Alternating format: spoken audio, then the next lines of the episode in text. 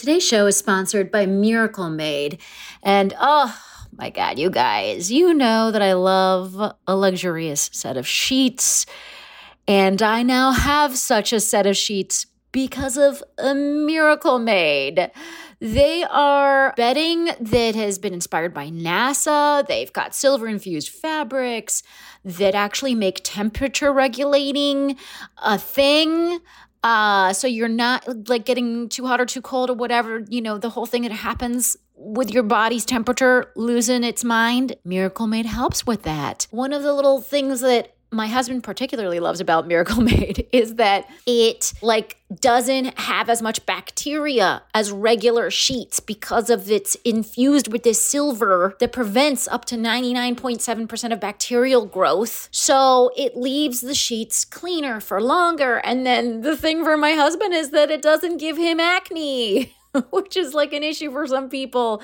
But more than all of that, it's just luxuriously comfortable and delightful. And it has that cooling feeling while also being cozy. Very hard to achieve those two things at the same time. I mean, miracle made. Come on, well done. So here's what I think you should do. I think you should go to trymiracle.com slash fake the nation and buy some sheets today.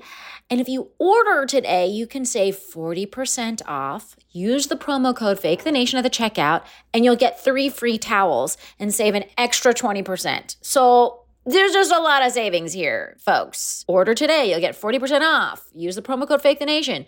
Go to trymiracle.com slash fake the nation. And Miracle's so confident in their product, it's backed with a 30-day money-back guarantee. So if you're not 100% satisfied, which I don't see happening, um, you'll get a full refund. Upgrade your sleep with Miracle Made. Go to trymiracle.com slash fake the nation and use the code fake the nation to claim your free three piece towel set and save over 40% off. Again, that's trymiracle.com slash fake the nation to treat yourself. Thank you, Miracle Made, for sponsoring this episode. This is a headgum podcast. Hello, hello. This is Recap the Nation, a Fake the Nation bonus where we take some of your favorite pop cultural films and TV shows and we recap the stuffing out of them. Today, we are throwing ourselves into the polished utensil drawer that is The Bear. Season 2, episode 7 and 8. Don't worry, regular episodes of Fake the Nation will still appear in this very feed on Thursdays as they always do, but for today, and until the show is done, we'll be digging into the culinary chaos that is The Bear on FX and Hulu. Joining me today. Oh, folks, the panel, the panel we've assembled, um, the panel we've we've curated, the panel that appears on the menu board of this fine est- uh, podcasting establishment um, is so. First of all. Uh, a veteran of Fake the Nation, a veteran of the Bear Pod. She's she's been um, one of our main uh, Bear podcasting panelists here. Um, be- and I think also because of the strong connection between comedians and chefs that we've established. Oh, yes. the like absurdly strong connection between comedians and chefs. You've seen her on the Late Show because she's that she's so hilarious that Stephen Colbert agrees that everybody needs to know who she is. She's got two short films in festivals right now um, that that are that are that are going to happen this month, which you should absolutely go see if you're in Portland. You go to the Portland Shorts Portland Shorts Film Festival, and if you're in Austin, you go to the Austin Comedy Film Festival. Um, she's got so much going on because she's just so fucking talented. It is the one and only Leah Bonnema. Oh my goodness, Negin, thank you so much. You make me feel warm inside. I'm delighted to be here. Oh my God. So happy to have you. Also, we had the two of us have a dream of our dogs um, running in a San Diego beach together. Yes. Uh, we're gonna it's a it's a vision that we discovered we have, and we're gonna do our very best to make it happen. As Leah, even though I've not accepted it fully, is on the West Coast now. Um, so that's I keep hoping you'll come back over, but I, know mean, it's not going to you happen. know, it's you know, you know, the New Yorker, the the the the the gr- I mean, the California is always inside of me, which sounds so sexual. It does. But let's I it. let us uh, introduce our next panelist, and she is a first timer to the show. She has been introduced. She, you know, we love uh, Dan Pashman at the Sporkful, and and the Sporkful when they heard we were doing these recaps, I mean, they just had one of their top recommendations was this woman. She's a she was a producer at the BBC um, in cultural programming for a very long time. Again, BBC, fancy, you know what I mean? Um, then she moved over to to NBC to do creative video production, just fancy. Now she's involved in a bunch of like just high level, still under the wraps projects that we're just so excited for her to eventually announce. Um, she is the one and only Deborah Basckin. Hey, Deborah. Hi, hi. I feel like I, I feel like I'm the original chaos menu of a person. I think that's how I get to be here. I'm like a living embodiment of a chaos menu. Right. You're you're there's seven fishes in there. There's also uh reduced creams. I don't know.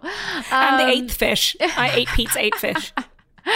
Um, by the way, I think I've mentioned this on their show before, but I was a waitress in London at a Pizza Hut. Oh wow! And one of the things that I thought was the most truly maniacal about the British was that they would order prawns on a pizza. And I just was Oof. like, burn the country to the ground. I don't understand what we're doing. And I, as a waitress, have to deliver this monstrosity to a table.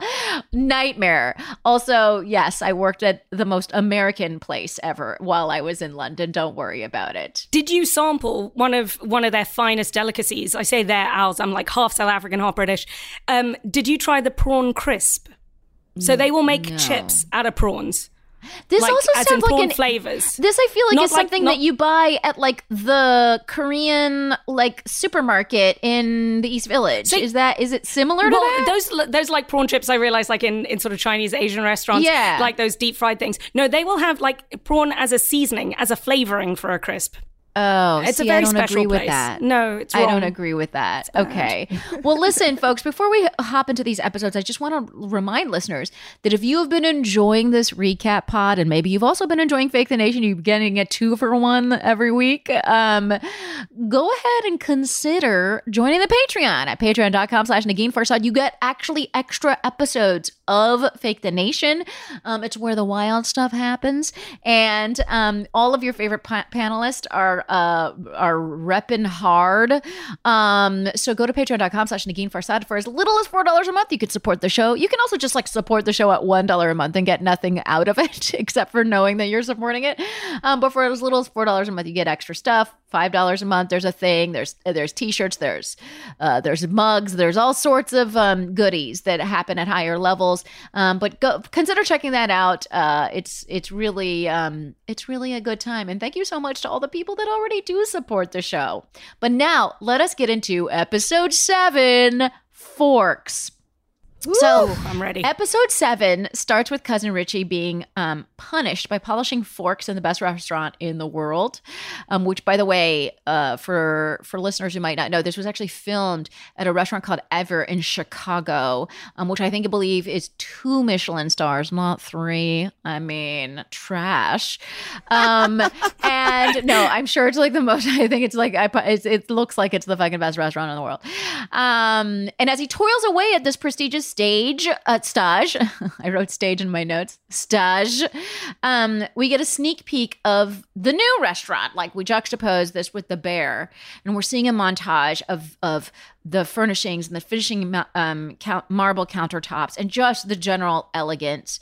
Richie forms the meat of the episode, but before we get into that, can I just tell you that I felt this like frisson of excitement when I saw the almost finished restaurant. When they would like lift the paper from the marble and then touch the marble and I just was like, "Oh god." And I felt nervous, I felt excited. What what feelings did you have just getting this glimpse? We've only seen destruction and broken drywall. This is our first time we're really like seeing something. What did you feel? I mean, my first thing was like they fondle a lot of tabletops in this show. There's a lot of like, there's a lot of like a hand dragging along a surface, and there was so much fondling. And yes. uh, I got very, very excited. But yeah, the nerves started to kick in. You're like, oh no, shit, when something starts to look beautiful, there's that fear of, of what it can become and all of the ugly kitchens we've seen in the show so far. So I started to get like quite enamored and quite tense. I um two thoughts. One, I uh, definitely with the fondling. Everything is so sort of sensory in this. So with the Yeah. touching and the eating and the listening and the up close and the faces. And I honestly was like, I'm surprised we got this far. You know what I mean? I'm like, wow, you guys, we're finally getting a little unveiling. I was afraid we wouldn't even get to this. I'm also so emotionally invested in Richie. I don't know why he's the person I've hooked into so deeply that I was like uh very tunnel visioned on this episode because I don't know, you know, when you're like, why have I hooked into this person? Uh, but Richie is my tunnel vision. Well, I want. I mean, we're going to talk about Richie basically this this uh, for this whole um, part of this recap because. Um, well, first there was a notable needle drop at the top of the show with Na- with the David Byrne song "Song Glass, Concrete, and Stone," which I thought was really So good. perfectly chosen So and really good. appropriate. But never mind that because, th- like I said, this whole episode is about polishing the forks, and in many ways, this episode wants us to take back the fork from the menacing state that we were shown forks in episode six. if you'll just like join me in having a slight PTSD about forks and Michael in episode six, but obviously, at first, Richie hates where he's at. He is at one of those places that Carmy trained at, right? He's at a fucking serious restaurant. He's so skeptical of the whole thing, but he is looking for purpose and he has a conversation with his immediate boss who explains the ethic of the restaurant, which is that every day is the Super Bowl. And you kind of see a little flicker. I mean, Leah, did you feel like were you with us? Were you were you with Richie on his flicker of change? You mean in the first, in the, well, I love that we're starting off with the, um, I also just woke up over on the West Coast. Okay. So it's like, I mean, I woke up two hours early to be like, wake up, but um, I just feel not as fast talking yet. Like my lips haven't quite You're, reached I mean, me. you're you're doing great, and also you, t- like Richie, are you know in flux. You know what I mean? I literally was like, I'm gonna set my alarm earlier than Richie did in the first. 538. but I love that we have this juxtaposition between how he's living in his personal life and getting there with how organized the restaurant is. yes, And um, just so I'll, obviously we can see that transition, but also it just feels so because you're always like, Richie, why would you say that? Why would you do that? Like, don't do that. Can you reel it in here? And then when we meet this man who's like, every day is the Super Bowl, get those streaks out. And you're like, which way is Richie gonna go? yeah. I'm hoping so bad that he goes the way I want him to. But honestly, especially after the last episode, this could go either way. Yeah. Uh, what? It, how? How are you feeling about Ri- Richie's possibilities here, Deborah? I well, so this is this is the thing. This is also one of these things that I love about the show is that the antagonist is not it's not a person, it's not like a moment, it's like people against themselves or the situations that they find themselves in. So we don't have to like fake watch him suck at something or like fuck something up. We can actually watch him learn, get better, see the spark of like what has value. And it's so clear, I think, that like Richie thinks that if something is difficult, it has value. Or if something is um is is sort of specific or hard, it has value. And he thinks that all of this is really easy. And now he's being shown that actually to polish a fork is really hard. And he's like, oh, okay, there's maybe some value there. And then like he's spoken to about respect. And he's like, I can do respect. That part of his macho thing. He's like, that's a word I know. So like I can I can give people respect for what they're doing.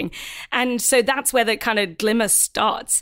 And then you start to see, you know, he, he starts to almost understand this is when they juxtapose it with the other restaurant. He understands where Carmy's coming from because they've been shitting on Carmy since he arrived. Right. And they're like, you know, you and the fancy and you left. And like, that's been the narrative, like, un, you know, explicit in the first season and like underlying here.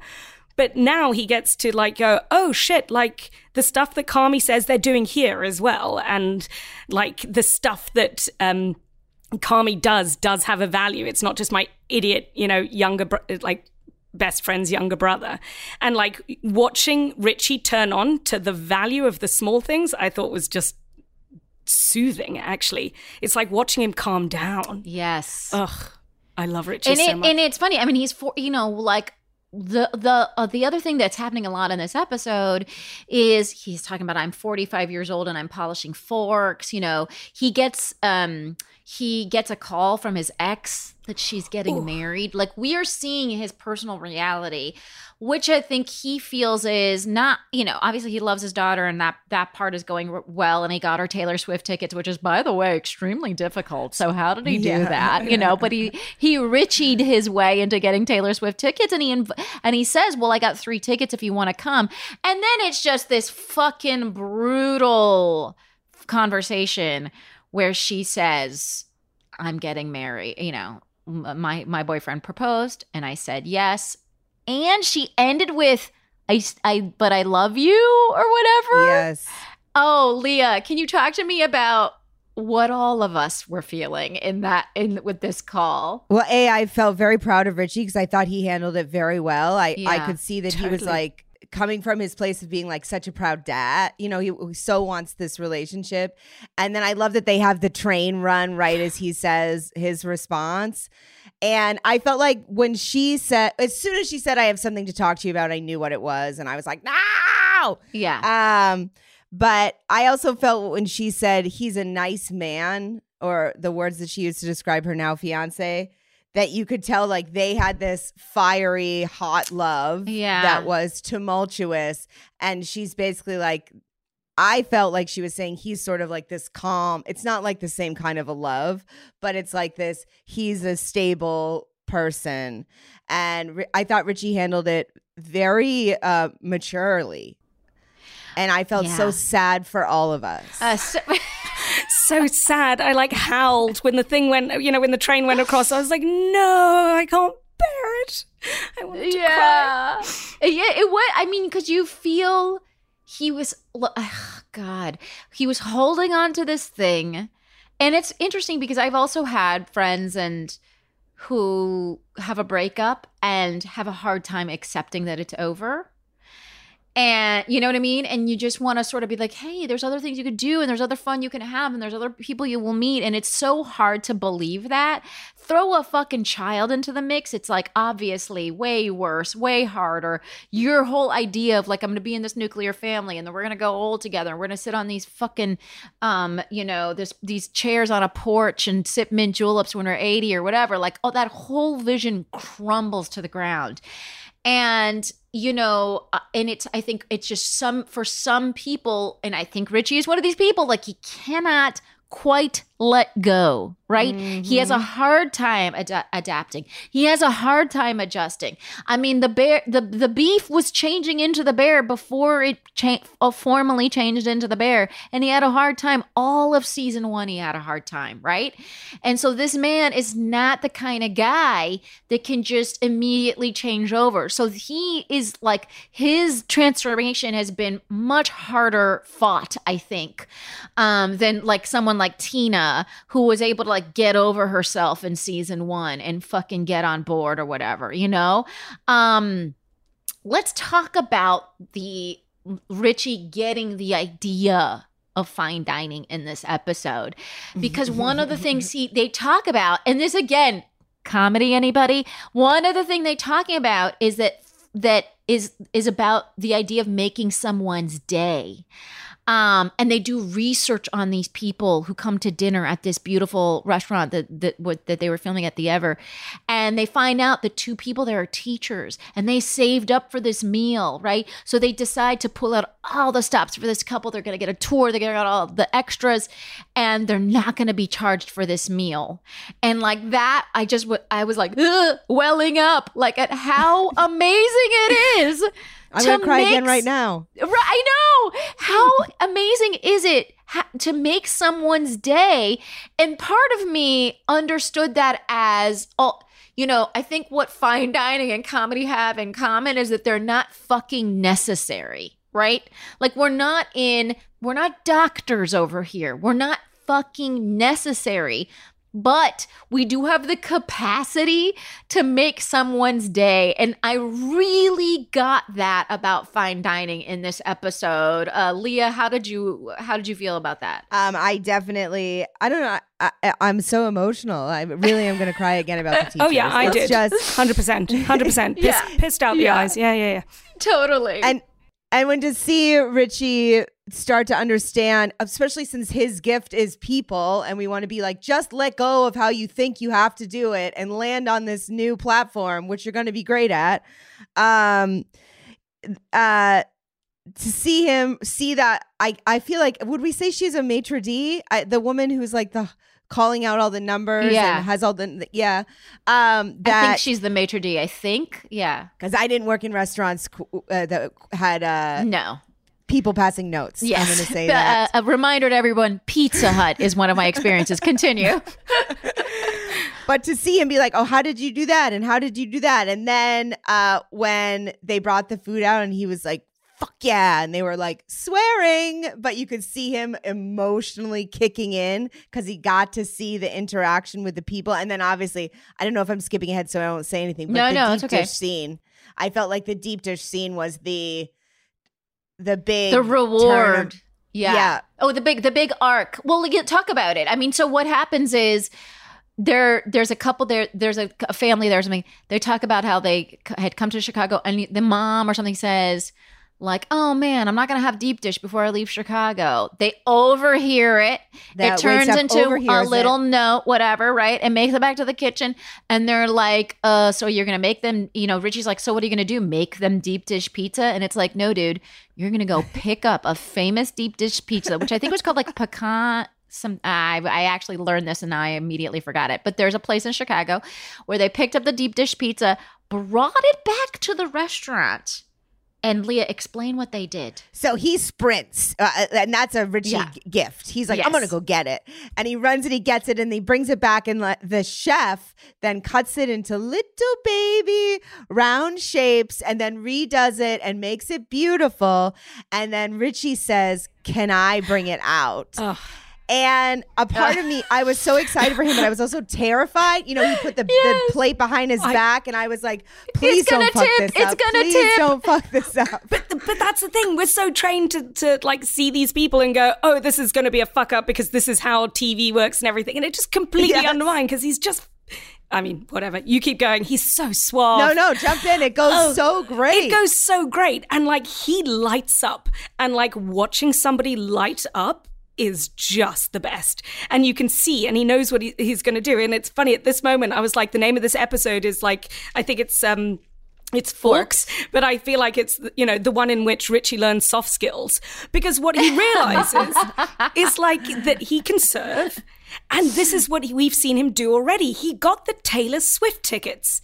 Yeah, That is I mean, no he's like joke. he's like Janet. He's like Janet Yellen in China, It- right? He's like di- doing Exactly. Totally the my- high level diplomacy of life right here. totally my thought i went straight there as well no but like but like so you know he's he's he's it's dawned on him that the thing he is innately good at is the thing that is valuable and like no one's told this man that it's like really hard to do what he's good at and like should be rewarded.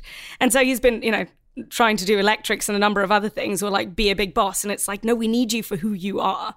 And like that you know you see it you see it dawn. And then he sort of riffs on himself and he offers a couple of drinks and like upsells a bit and then gets out at the right time. I was like please Yes. jesus don't overstay your welcome. Yeah. please like fuck off now. Go go go go. And he went. Totally. and then and then he fucking you know he he hangs out with the other staff, whatever. They do like a little tasting contest thing. And then he gets into his car and he speeds home listening to Taylor Swift, which has been a torture device of his daughter, which he reclaims as a moment of triumph. Which, by the way, I cannot believe, as someone who has licensed music for film, I cannot believe they spent an entire Marvel movie budget on buying this one Taylor Swift song, Love Story, uh, parentheses, Taylor's version, um, for this joyride, but it was so perfect. And he's fucking belting Tay Tay. And it was like the the the fucking change was complete because he had made someone's night, right? He made someone's night. And then the next morning, he meets fucking Oscar award winning actress Ugh. Olivia Colman. Folks, Come on. talk to Oh me, Leah. God. Talk to me about this scene. I can't. Uh, quick rollback. I would like to believe that she gave that song to them for free. Okay. Uh, no, I mean my producer. She's making a little bit of money right now, so my producer brain also exploded. I was like, how much did they spend? You know, like takes you right out of the thing. I was like, geez, okay.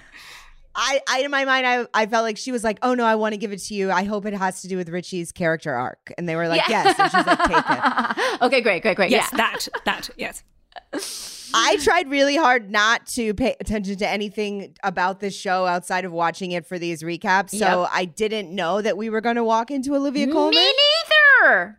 Me neither. Me neither. And so we, when we got there, I, I was, I was, I, I was audibly, I was like, You know. and I mean, we, we're just gonna peel the the mushroom skin back because I, uh, you, you spoke to it earlier. I think it is this sort of like this frenetic energy that uh, Richie's fighting against himself to get to this calm place um, where he can just be and then she's sitting there in the silence with like the white and then this and then the black outfit and she's just peeling the skin off the mushrooms and then he tries it and then they're doing this sort of meditative beautiful thing that she does for the guests and then they have this phenomenal conversation And what'd you- what'd It you- was a poem. Yeah, Deborah, t- talk to me about this conversation and like what it meant about the human condition. I mean, I mean, once I once I sort of stopped gasping, I was like, "It's Olivia Colman."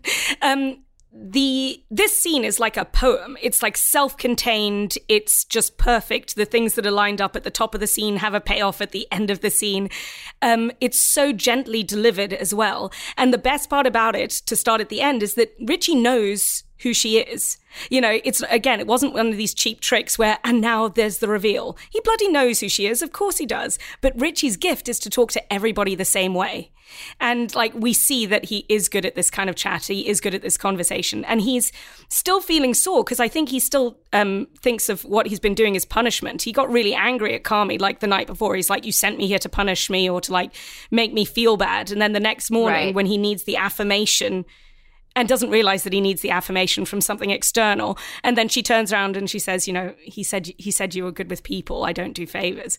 Um, was just like a perfect coda to like Richie's whole arc of like finding a skill, believing in it, not trusting it, and then having it like rubber stamped by, you know, Her Highness Olivia Colman and i and i i just i also love that it took down it gave us another kind of chef so it wasn't like an angry screaming you know like Yes. white you know white spit in the corner of your mouth kind of like you know sports coach kind of angry person and so we just got this lovely softly spoken person again who's like highlighting that it's about detail it's about skill it's about the smallest smallest things and i was just like it didn't it it I, it was just it was so it was so perfect and that also that she was older and she took a risk on a restaurant at a later stage in life because she, and she had failed Yeah, yeah. Oh, I love that. before Yeah. And that there's and that it's never too late and i think that's not the vision of a chef we got from joel mchale and i think what's really brilliant about this show is they set up expectations and then they break them constantly. Like when richie pushed the the plate of um deep dish pizza behind him you're just like fuck it's gonna fall. Something terrible is gonna happen because they set that up for us in like episode two or three of season one. Like shit happens in a restaurant but then um, and a lot of things fall in season one, right? But not here. He, it doesn't fall. They set up an expectation only to like be like, yeah, you fuckers thought what you knew what we were gonna do story wise.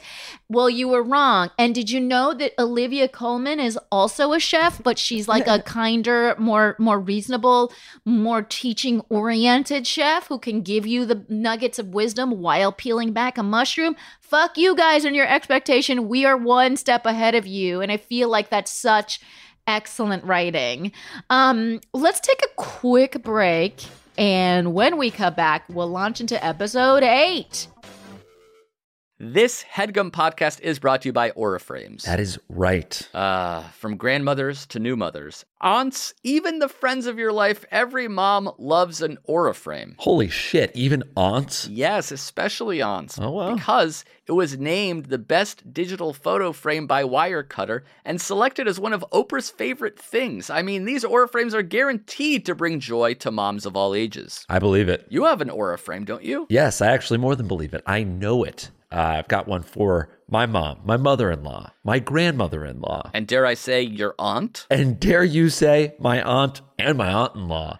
Everyone's got one, everyone loves them. I mean, Mother's Day is right around the corner, and there's no better gift than a digital photo frame. You give them the frame, it's got preloaded pictures in there, and you know what? You can update it with an app. So every time you take a new picture of a sweet little uh, person or place or thing in your life, it gets automatically sent to that frame. Exactly. And right now, Aura has a great deal for Mother's Day. Listeners can save on the perfect gift by visiting auraframes.com to get $30 off plus free shipping on their best selling frame. Holy smokes. Excellent deal. Yeah, that's A U R A frames.com. You use the code HEADGUM at checkout to save. Headgum. Nice. Yes, HEADGUM. It's easy to set up. It's loved by everybody, including Oprah, including your aunt. Mm-hmm. So do check them out. That's A U R A frames.com. Use code HEADGUM at checkout to save. Damn right. And terms and conditions apply, of course. Of course. Thanks again to Aura.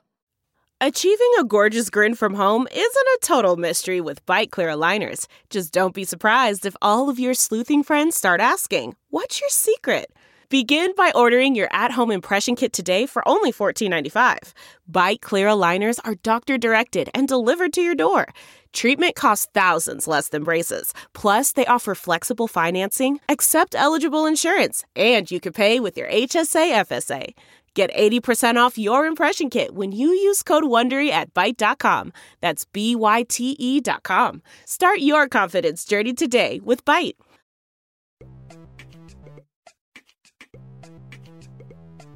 And we are back, and let's get into it with episode eight um, Bolognese. Carmen. Now, it starts with Carmen happy with the girl. It's just a montage of uh, smooching and whatnot.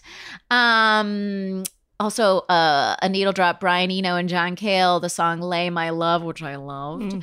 Um, again, I've mentioned the music throughout the episode, and listeners have emailed me about these songs. Really great songs, very expensive songs, um, and really great songs. Uh, Ebra returns in this episode, and he liked how things were before. And Tina lets him know that they're going to keep a sandwich window so that people can still get their favorites. And I really loved this little little tiny part of it. It was almost like you could miss this little conversation. Because I wanted to talk a little bit about like the idea of the bear is this new thing. It's not about old Chicago. It's about a more elevated Chicago.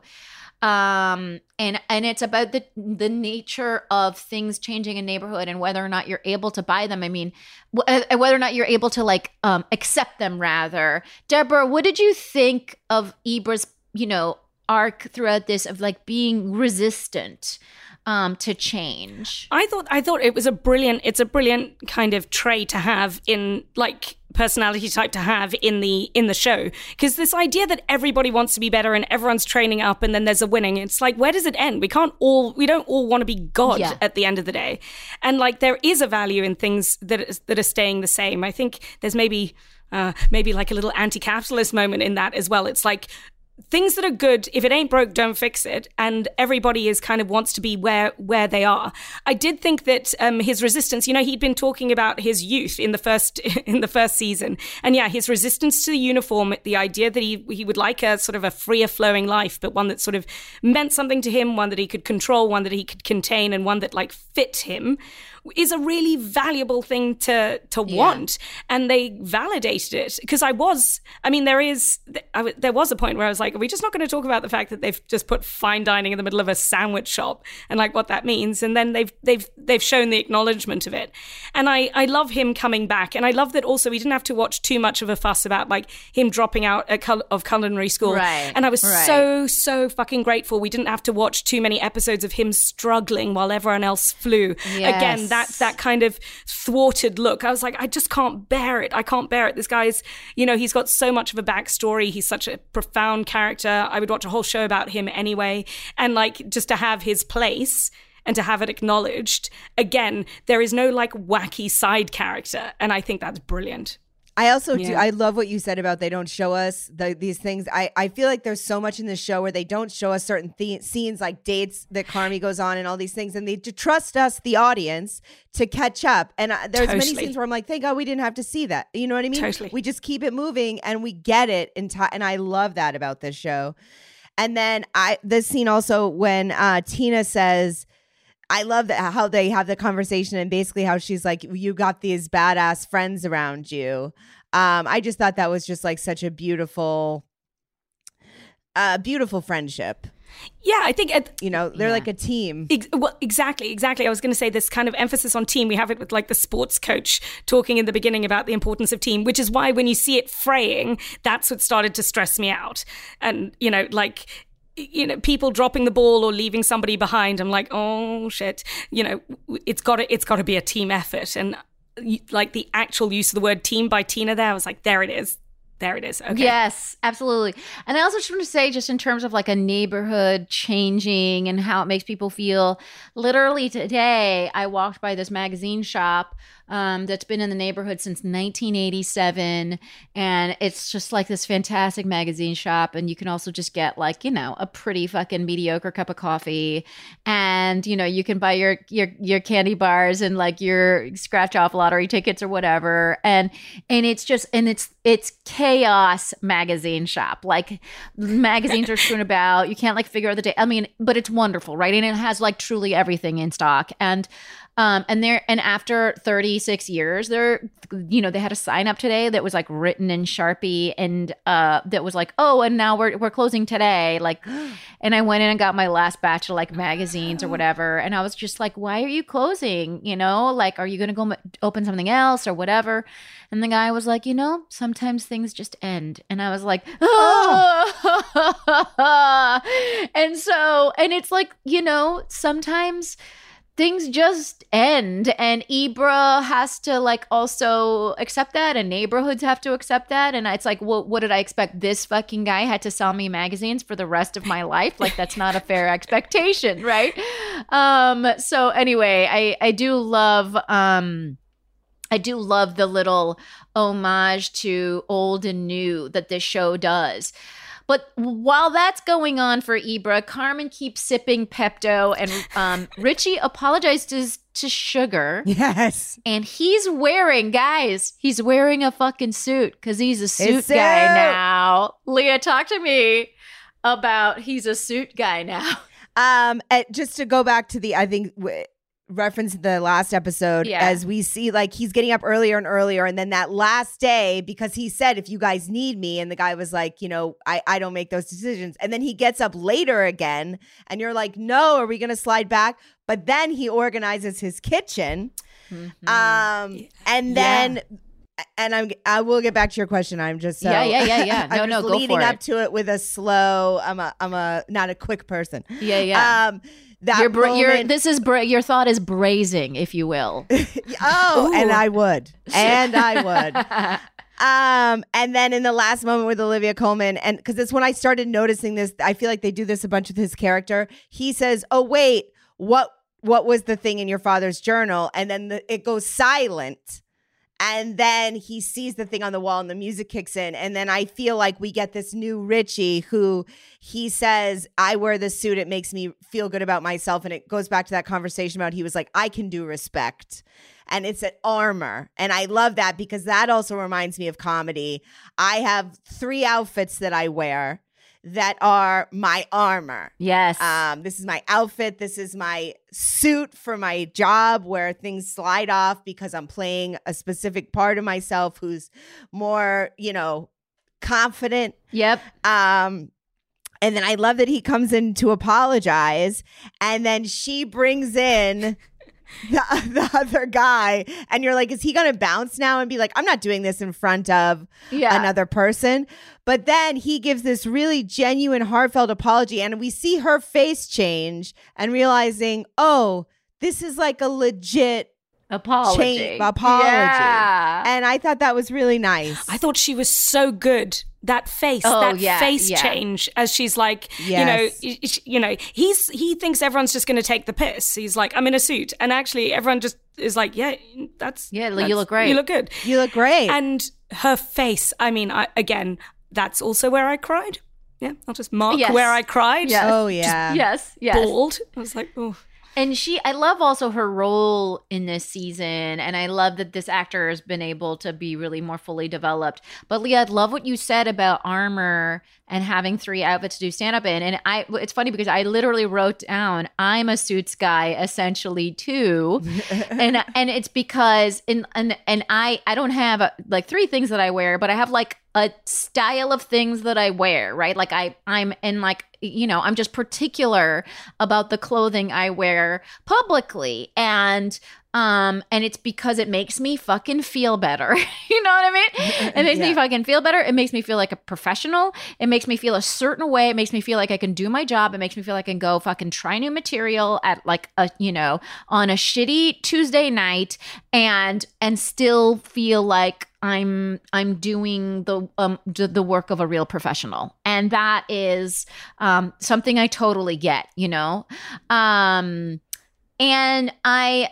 I, I also uh you know we spent a lot of time so so that's the the Richie and Natalie and um part of it but another thing we do in this episode is we watch Carmen have conversations with people about whether or not Claire is his girlfriend. Deborah, talk to me about this discourse. I mean, ugh. ugh.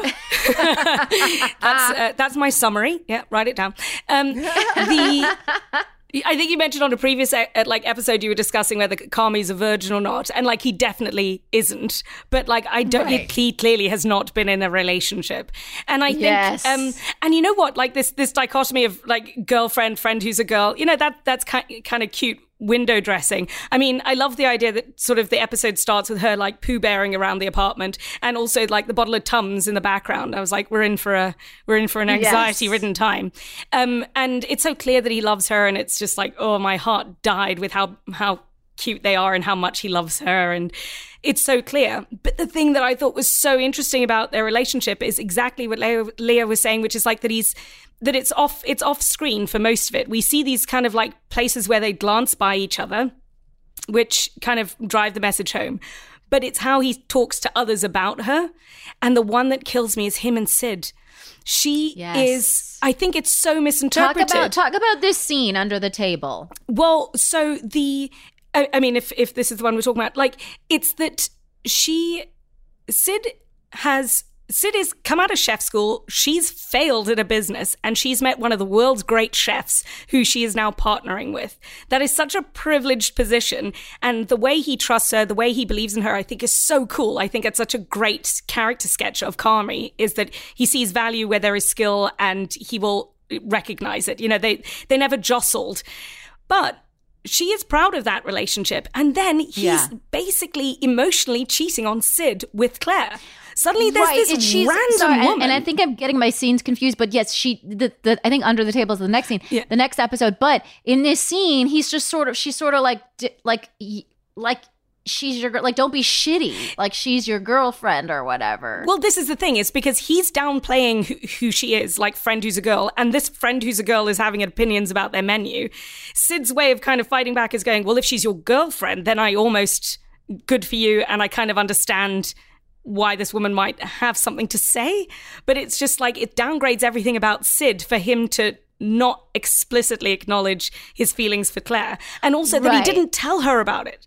So I mean, just Right. Sid has just been out there laboring and he you know in her mind he's been off gallivanting with this woman and putting her in second place and she should be in first place. They're doing the most difficult thing on the planet together. And she has to hear about what some ER doctor thinks about a jus I mean, I'd hit the fucking yeah, ceiling. Yeah, yeah, yeah. Right. You know? exactly. It's like if this person isn't fucking important to you, then like, what are we even doing having a conversation about her like remotely? Which I totally get. Um, I also, be, you know, we have to wrap up soon, like very quickly. But I just had to mention that Marcus shows them the Michael at the end of this episode. Oh my god, my episodes are blending in my head, but this is what my notes This say, is- so I'm going to believe it. Isn't the gas one? this No, this is the gas one.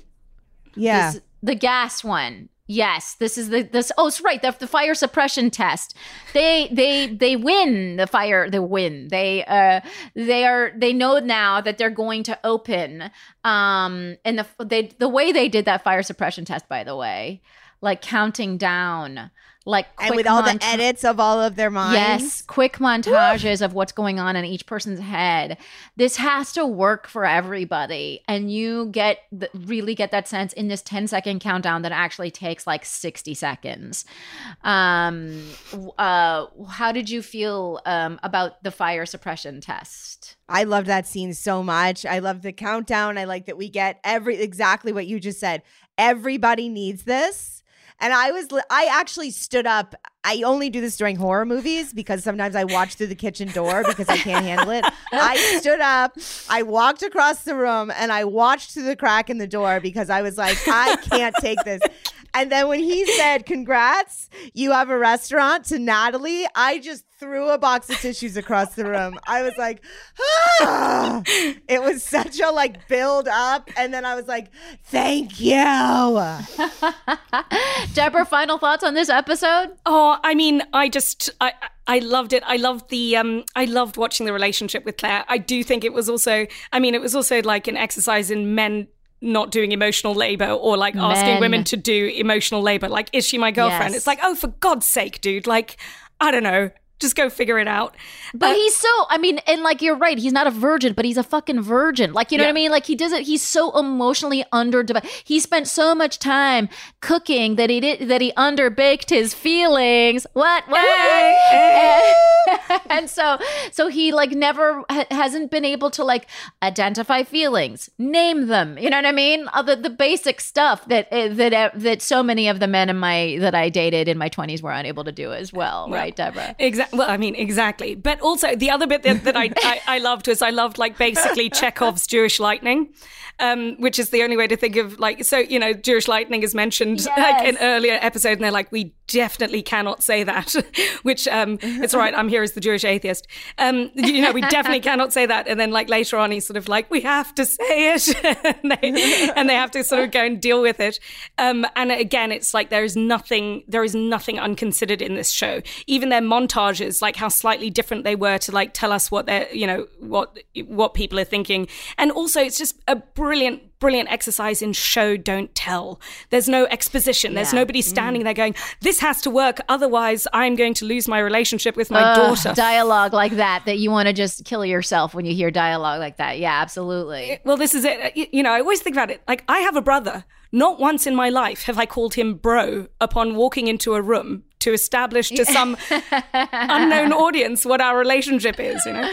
So, um, yeah, so I just, I, I thought this is a complete exemplar of the nuance of this show, of how good it looks, of, you know, the relationships. And also, I mean, I had to go and have, I had to go and sort of have a walk around afterwards because the tension was not going to relieve itself. I was just like, Yeah, yeah, absolutely. Good and God. this is um, a, a fabulous place to end. It is the type of show that you need to go have a nice stroll and do some breathing, okay, before these, b- before and after these episodes, because you're in for a ride. Um, thank you so much um, for joining me. What a, I could talk about this show for hours with you guys, but what I would really love is for people of Fake the Nation to be able to follow you and the wonderful things that you do. And Leah we talked about your short films, but I also hear tell that there's a show you're doing out of town. I want to hear all about it so the people can come see you. oh, yes. Oh my goodness, Negin, thank you so much. I so I'm going. I'll be in Austin uh, on at the end of the month on uh July 30th. That's a Sunday for the Austin Comedy Film Festival, and then that night, the person who I co-wrote the film with, Ken- Kendra Cunningham, who you know, Negin. We are co-headlining the Creek in the Cave in Austin on Sunday, August, uh, Sunday, July 30th. Please come out, Creek in the Cave, 8 p.m., Austin, Texas. Folks, um, Kendra and Leah are two of my favorite people ever, and they do some of my favorite comedy ever. So you should definitely, definitely go if you are in Austin, which I know we have a, a bunch of Fake the Nation listeners in Austin. Go, go, go, go see them on July 30th. Deborah, where do they find you? Uh, you can follow me on Instagram at MFEOC, and you can follow my cat, who's desperately important and probably has more interesting things to say than me currently at Mr. Pretty Whiskers. And I'm somewhere on threads, no idea where. Find me. I've, I've, I've, I've posted exactly exactly one thread. Um, but you know, maybe maybe that's where we'll start cultivating a little a little community about you know bear lovers. Actually, I'm definitely right. definitely not going to call it that. That's a different community. Bear, I know you're like you're like second meaning of bear lovers. Slip into that hashtag. exactly. Uh, it's the strangest Venn diagram very, of hashtags very ever. confusing. Yeah. There are Well, no hashtags on, thread, on threads. Um, find uh find Deborah on Threads and Instagram, and find her cat, and uh, don't use bear lovers. Um, and uh, folks, you know where to find me and all the things that I do. But I want to remind listeners to go to Patreon.com/slash Negin Farsad to support the show. I also want to thank our wonderful, wonderful, wonderful producer Andrew McGuire for making this show happen. I want to thank Gaby Alter for our theme music, and I want to thank everyone at Headgum um, for making this show a possibility. And you can reach us at Fake the Nation podcast at gmail.com. And we will be back in your earballs on Thursday.